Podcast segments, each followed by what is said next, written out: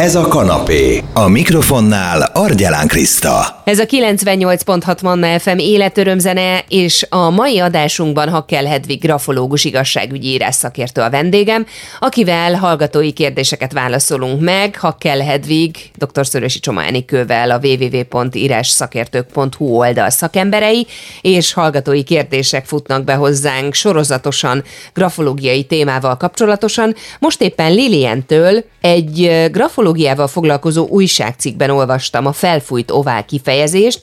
Ez valóban használatos a grafológiában, vagy csak a cikk írója által alkalmazott kifejezésként ragadhatott meg bennem?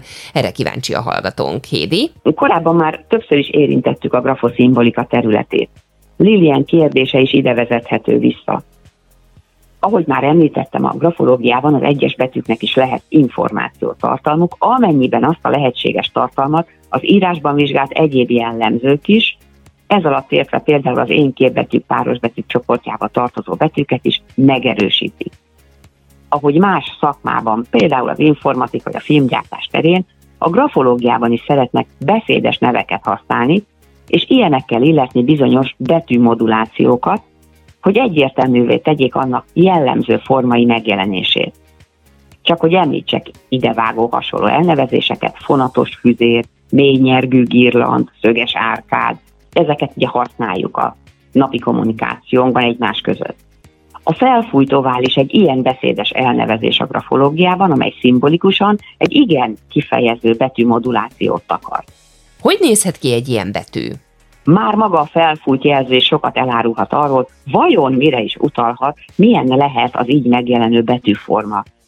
Aki hallgatta a korábbi adásokat, emlékezhet arra, hogy szó esett az ónák miben létéről, és ahhoz, hogy érthető legyen a felfújt ovál kifejezés, most néhány gondolat erejéig vissza kell, hogy térjek a zónákhoz. Az írás tanulás során a különböző betűk méretének és arányainak elsajátítását segítik az első osztályosok füzetében látható segédvonalak. Egy sort négy darab egymástól egyenlő távolságra lévő segédvonal alkot, melyek három egyenlő méretű zónára osztják fel a sort. A segédvonalak közül alulról a második, a már említetten a többinél kisé vastagabb vonal jelöli a sor alapvonalát, amelyre a betűket helyezni kell. Az e fölött lévő harmadik segédvonal jelöli ki az alapvonalra kerülő pár nélküli betűk magasságát, így az ó betű méretét is. Mindez alapján tehát a szár nélküli alapvonalra írandó betűknek a tanult norma alapján legalábbis egyforma magasságúaknak kell lenniük. Ennek kivitelezés az írástanulás, majd a begyakorlás fázisában viszonylag teljesíthető, hiszen ott vannak a támpontként szolgáló segédvonalak. Vonalas fizetek, írás, tanulás, ugye a vonalak segítenek nekünk, hogy az alapvonalra kerülő betűk milyen méretűek legyenek aztán. Nézzük, hogy utána hogy változik ez később. Később azonban, mikor ezek már eltűnnek az írásfüzetekből, önállóan kell a betűk méretét és arányait kialakítani a tanultak alapján az írás kivitelező személynek. Lássuk be, hogy ez bizony nem könnyű. A betűk dülöngélése, a méreti, betűk száraik változékonysága általában a stabil írásrutin kialakulásáig fennáll.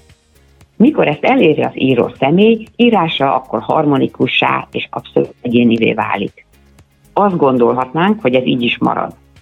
És igen, talán így is lenne, ha az írás nem érző, gondolkodó emberek hoznák létre.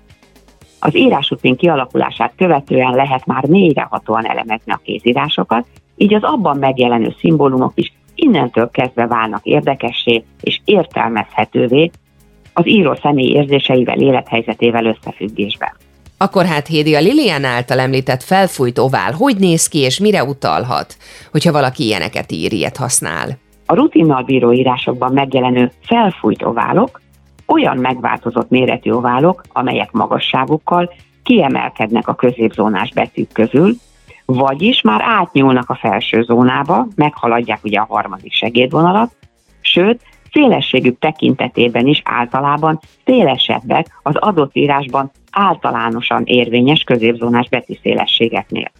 Az ilyen oválok ismétlődő előfordulása egy kiforrott írásban, természetesen ha az egyéb jegyek is megerősítik, gyakran az adott személy aktuális érzelmi reakciójaként értékelhető, valamely munkahelyi, kapcsolati vagy napi szintű teendőben megélt többnyire negatív élményével kapcsolatosan. Ezért is kaphatták a felfújt jelzőt az ilyen oválok, mert valamely belső elégedetlenség, hirtelenkel érzelmi reakció nyomán az előtől érzések hatására megnövekednek.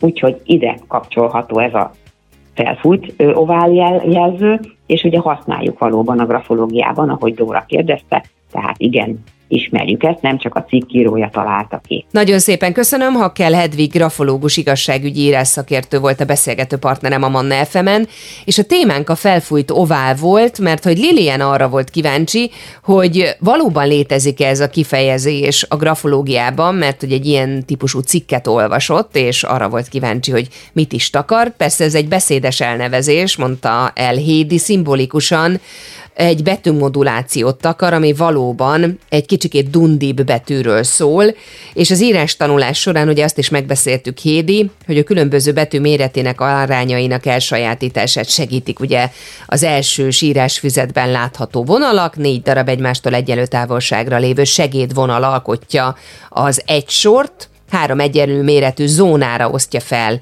ugye a sort, és a második a többinél kisebb vastagabb vonal jelöli az alapvonalat, erre kell a betűket helyezni, a fölötte lévő harmadik vonal pedig a magasságot mutatja A, C, O, E, M, N, Z, stb. betűk magasságát, tehát mondjuk el kell képzeljük, hogy ide kerülnek azok a bizonyos felfújt oválok, és hogyha valaki már, amikor nincsenek itt ezek a segédvonalak, és rutinból ír már, akkor megnövekedhetnek ezek az oválok, magasságukkal kiemelkednek a középzónás betűk közül, tehát átnyúlhatnak a felső zónába, és ez egyébként érzelmi reakcióként érzékelhető munkahelyi kapcsolat, napi szintű teendőkben megélt negatív élményekkel kapcsolatosan, úgyhogy lehet, hogy pont most éppen a karácsonyi időszakban ez abszolút aktuális is. Köszönöm szépen, Hédi, hogy megosztottad velünk mindezeket, várjuk a további hallgatói kérdéseket is SMS-ben, Viberen 0677 Manna, ez a kanapé, Argyelán Krisztával. F.